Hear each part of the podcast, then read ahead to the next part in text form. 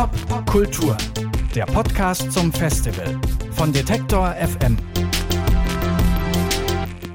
Den 26. August, den hatte sich die Detektor FM Redaktion mit mindestens drei Herzchen im Kalender markiert. Da planen wir nämlich immer so eine Art Klassenfahrt zum Popkulturfestival in Berlin. Es gibt nämlich wenige Festivals, bei denen so viele KünstlerInnen aus der ganzen Welt man entdecken kann, die man entweder noch gar nicht kennt oder die man vielleicht sogar schon lange kennt, aber nochmal im neuen Kontext wiederentdecken kann. Außerdem ist das kein reines Musikfestival, sondern es geht um den ganzen Musikkosmos, KonzertfotografInnen, ToningenieurInnen, Musikjournalismus und Nachwuchsarbeit. Und wie bei allen Festivals auch, musste sich das Popkulturfestival wegen Corona was überlegen und hat entschieden, wir ziehen ins Netz. Das heißt für uns, der Popkultur-Podcast, den wir hier die vergangenen zwei Jahre vom Festival gesendet haben, macht Pause bis zum nächsten Live vor Ort Popkultur. Vorher klären wir aber noch mit Katja Lucker, Mitbegründerin und Leiterin des Festivals, was wir vom Popkulturfestival im digitalen Raum erwarten können. Hallo Katja. Hallo, schönen guten Tag. Katja, die Atmosphäre bei eurer Veranstaltung, die ist ja immer so schön wuselig und trotzdem entspannt. Wie wollt ihr das denn ins Netz übertragen? Gar nicht, weil es nicht geht. Ähm, leider, ne? Das ist halt einfach tatsächlich nicht möglich. Und ich glaube, es wäre jetzt auch verlogen, wenn man sagen würde, klar, man schafft diese Atmosphäre auch. Ich glaube, das ist wirklich alles Quatsch. Wir versuchen das Beste aus dem zu machen, was gerade ist. Und wir haben einfach sehr schnell gesagt, okay, wir wollen nicht absagen. Ganz simpel auch aus dem Grund, weil ich gerne äh, die Menschen, die für mich arbeiten, tatsächlich auch das Team natürlich weiter bezahlen möchte und auch die KünstlerInnen weiter bezahlen möchte. Und deswegen haben wir nicht gesagt, okay, wir lassen es einfach komplett ausfallen, sondern ähm, haben einfach gesagt, hey, wir versuchen mal was ein bisschen anderes zu machen. Wo musstet ihr dann anfangen? Komplett bei Null, also ein komplett neues Konzept entwerfen oder vielleicht bei 20 oder 30 von 100? Ja, als klar war, dass wir unser Festival so auf gar keinen Fall ähm, umsetzen werden können mit den Verordnungen, haben wir geschaut, was wir schon haben und wir hatten das Programm eigentlich fertig. Ne? Und das sind ja äh, um die 100 Programmpunkte, ganz viele unterschiedliche Dinge von Talks bis Live bis Commission Works und so weiter. Und dann haben wir versucht, einen Extrakt zu bilden, was dazu geführt hat, dass wir jetzt am Ende wahrscheinlich so um die 35 Programmpunkte zeigen werden, haben aber auch ziemlich schnell gesagt, dass wir nicht streamen wollen, sondern eine andere Atmosphäre schaffen, indem wir alles vorher ähm, produzieren und aufzeichnen. Und genau das ähm, haben wir getan, tun wir noch ein bisschen, auch gerade immer noch. Und ähm, das bedeutet, dass wir drei verschiedene Shows haben werden, so um die 60 bis 70 Minuten, wo man immer kleine Ausschnitte sehen kann aus dem, was wir aufgezeichnet haben. Aber am Ende kann man alles, ich sag mal, Commissioned Works, zum Beispiel von Daniele De Picciotto, Alex Hacke und den Gebrüdern Teichmann als Auftragsarbeit 40 Minuten in der Mediathek bei uns sehen. Das heißt, es geht so ein bisschen mehr, finde ich, in eine Kunstrichtung. Das heißt, es wird richtige, echte Arbeiten sehen, die gedreht wurden in sehr hoher Qualität, die du dann auf unserer Seite ab dem 26. August in ganzer Länge sehen kannst. Es ist aber gar nicht wie Streaming. Es irgendwie, ich habe die Bilder jetzt schon teilweise gesehen. Es kommt tatsächlich ganz anders rüber. Das war uns auch wichtig. Intimer, würde ich mal sagen. Wie habt ihr das gelöst? Äh, weil wenn man da auf einer Bühne steht, äh, wo normalerweise tausend Leute vielleicht auch mal vorpassen mhm. und dann spielen die da in so einen leeren Raum rein. Hm, wie macht man das denn? haben wir auch lange, lange hin und her überlegt. Also einerseits, wie gesagt, Commissioned Works wurden teilweise eben im Theater, im Rambazamba gedreht und komplett ähm, wie Kunst, also du musst es dir vorstellen wie Kunstvideo oder Catnap ähm, hat eine ganz tolle Arbeit gemacht. Da geht es um, ich sage jetzt mal ganz grob vereinfacht, sie als Avatar. Das geht schon eher in eine, eine richtige digitale Arbeit. Und die, die paar Acts, die wir wirklich live dort hatten, standen nicht auf einer Bühne. Die stehen ebenerdig ähm, in der Mitte des Raums und du siehst auch nur sie. Mir war ganz wichtig, eine intime, was Intimes zu schaffen. Wir haben es tatsächlich komplett anders gedreht. Ähm, der Fokus komplett auf die KünstlerInnen. Und deswegen wird das ein ganz, andere, ganz anderes Feeling haben. Reden wir mal noch über eine weitere Säule eures äh, Popkulturfestivals, die, wie ich finde, ja auch immer sehr wichtig ist. Der Nachwuchs nämlich. Es ähm, gibt ja da immer jede Menge Workshops für BewerberInnen. Wie setzt ihr das diesmal um? Weil ihr ja auch eine Menge Wert eben auf die Nachwuchsarbeit legt. Da haben wir uns natürlich auch groß Gedanken gemacht. Das ist das Einzige, was jetzt so tatsächlich nicht oder kaum irgendwie vorproduziert wurde. Da wird es, gab es genau auch die, die Bewerbungsfrist. Da haben sich auch tollerweise wirklich sehr, sehr, sehr, sehr, sehr viele Menschen beworben. Wir mussten eine Auswahl treffen wieder haben 250 tolle Menschen gefunden, auch international, die teilhaben werden an, ich sag mal, ganz simplen Online-Sessions. Und das werden von Hands-on-Workshops, wo du was lernen kannst, ähm, ich sag mal, wie du Instrumente bedienst oder wie du mit Technik umgehst, bis hin zu Musikjournalismus, zu Musikwirtschaft, äh, all diesen Themen, die den Leuten so wichtig sind. Da, das wirst du online in Sessions haben und du musst dich für die Sessions anmelden. Das heißt, das, das ist dann sehr beschränkt. Das sind dann sehr kleine Gruppen, die mit, miteinander dann live während der Festivaltage im Netz zusammenkommen.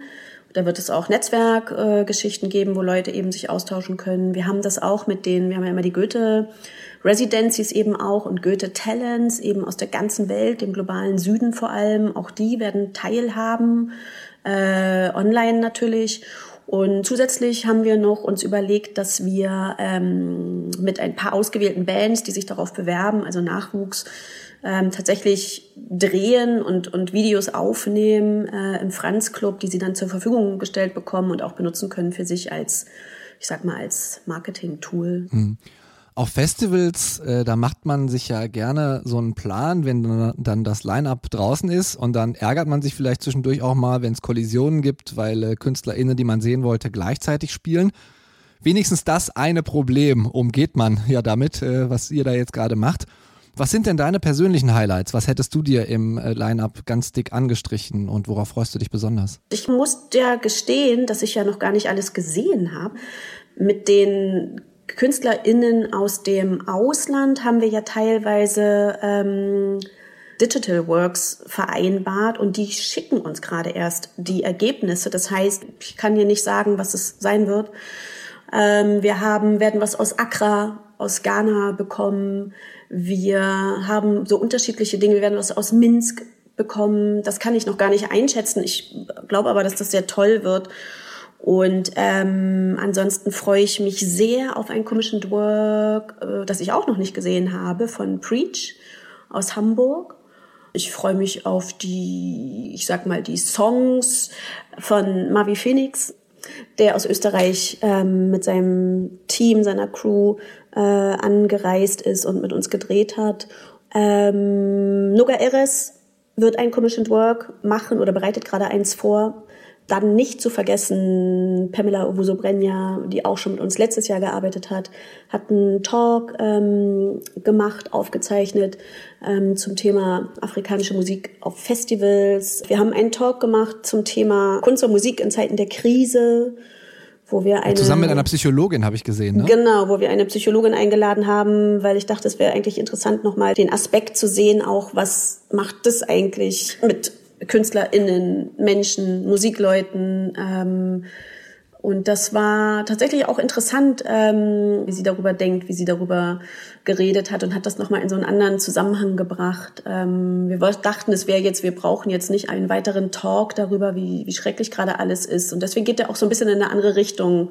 Ähm, mhm. Drangsal ist auch sehr herrlich in diesem Talk, ähm, redet über, wie er ähm, Auto äh, Outdoor-Kinokonzerte findet. Ich will aber nichts verraten, was er da sagt. Mhm. Ich fand es sehr witzig. Ja, sehr spannend und eine gute Überleitung auch dazu, ähm, um den Fokus nochmal so ein bisschen aufzuziehen. Ihr habt als Popkulturfestival seit 2015 ja schon so einige Stürme überstanden. Ich denke mal nur an äh, die BDS-Bewegung, die dazu Boykotten aufgerufen hat und auch äh, KünstlerInnen massiv unter Druck gesetzt hat anscheinend. Wie ist es jetzt diesmal für euch? Was macht das mit euch, jetzt ins Netz ziehen zu müssen? Und seid ihr zuversichtlich, auch das mit äh, so einer Bierruhe, nenne ich das jetzt mal etwas salopp, zu meistern? Also ich muss dir ganz ehrlich sagen, wir sind doch hoch privilegiert.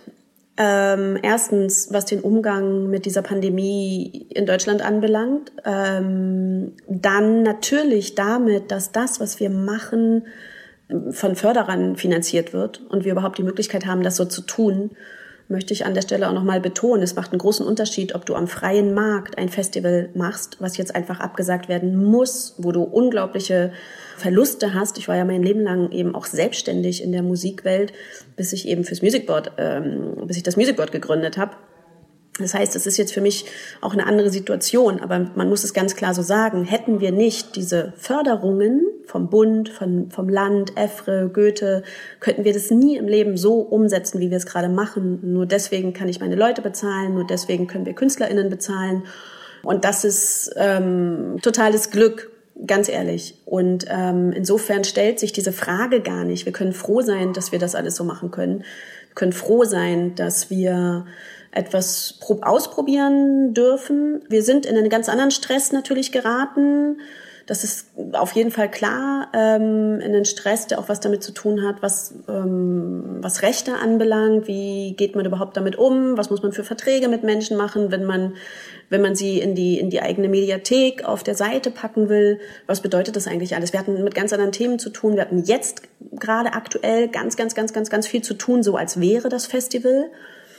Und ähm, dann ist es irgendwann im Netz und das fühlt sich schon alles auch wirklich komisch an. Also es fühlt sich komisch an, dass man Acts dann sieht und mit denen im Kesselhaus steht oder in der Kulturbrauerei auf Abstand und dann gehen die wieder und alles, was man sonst macht, sich mit anderen austauschen, mit anderen Musikmenschen sprechen, das fällt eben alles einfach weg das, das merkt man dann schmerzlich. Ähm, ich hoffe, dass das nächstes Jahr ähm, die Welt wieder sich ein bisschen anders dreht und man das dann alles wieder machen kann. Weil ich finde, man muss das auch jetzt nicht alles so schön reden. Also ich finde das total super, was wir machen, aber ähm, es geht nichts über Menschen treffen, sich austauschen, an der Bar stehen, ein Bier trinken oder was auch immer und in Kontakt sein mit Leuten. Und das, glaube ich, wird immer, immer so sein und wird uns ziemlich fehlen, ja.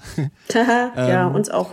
So privilegiert ihr äh, dann auch seid und äh, so groß das Glück ist, dass ihr das äh, trotzdem noch machen könnt, kann man vielleicht auch nochmal sagen, ähm, ich finde, die Förderung setzt ihr auf die bestmögliche Art und Weise ein. Das Popkulturfestival ist eines der innovativsten oder erfindungsreichsten und kreativsten Festivals das wir in der deutschen Festivallandschaft haben. Wegen der Corona-Pandemie muss sich das Festival, wie alle anderen natürlich auch, was überlegen und zieht ins Netz. Wie genau das aussehen soll, hat Katja Lucker von der Festivalleitung erklärt. Katja, vielen Dank. Wir von Detektor FM waren die vergangenen Jahre ja jeweils mit mehr als 20 Folgen pro Jahr da auch am Start und haben KünstlerInnen dort interviewt und alle möglichen Menschen, die so zum Musikkosmos beitragen. Wir hoffen, dass wir das 2021 wieder genauso machen können sagen aber vorher viel Erfolg bei der Popkultur im Netz und ciao Katja. Dankeschön, ciao, ciao. Popkultur, der Podcast zum Festival von Detektor FM.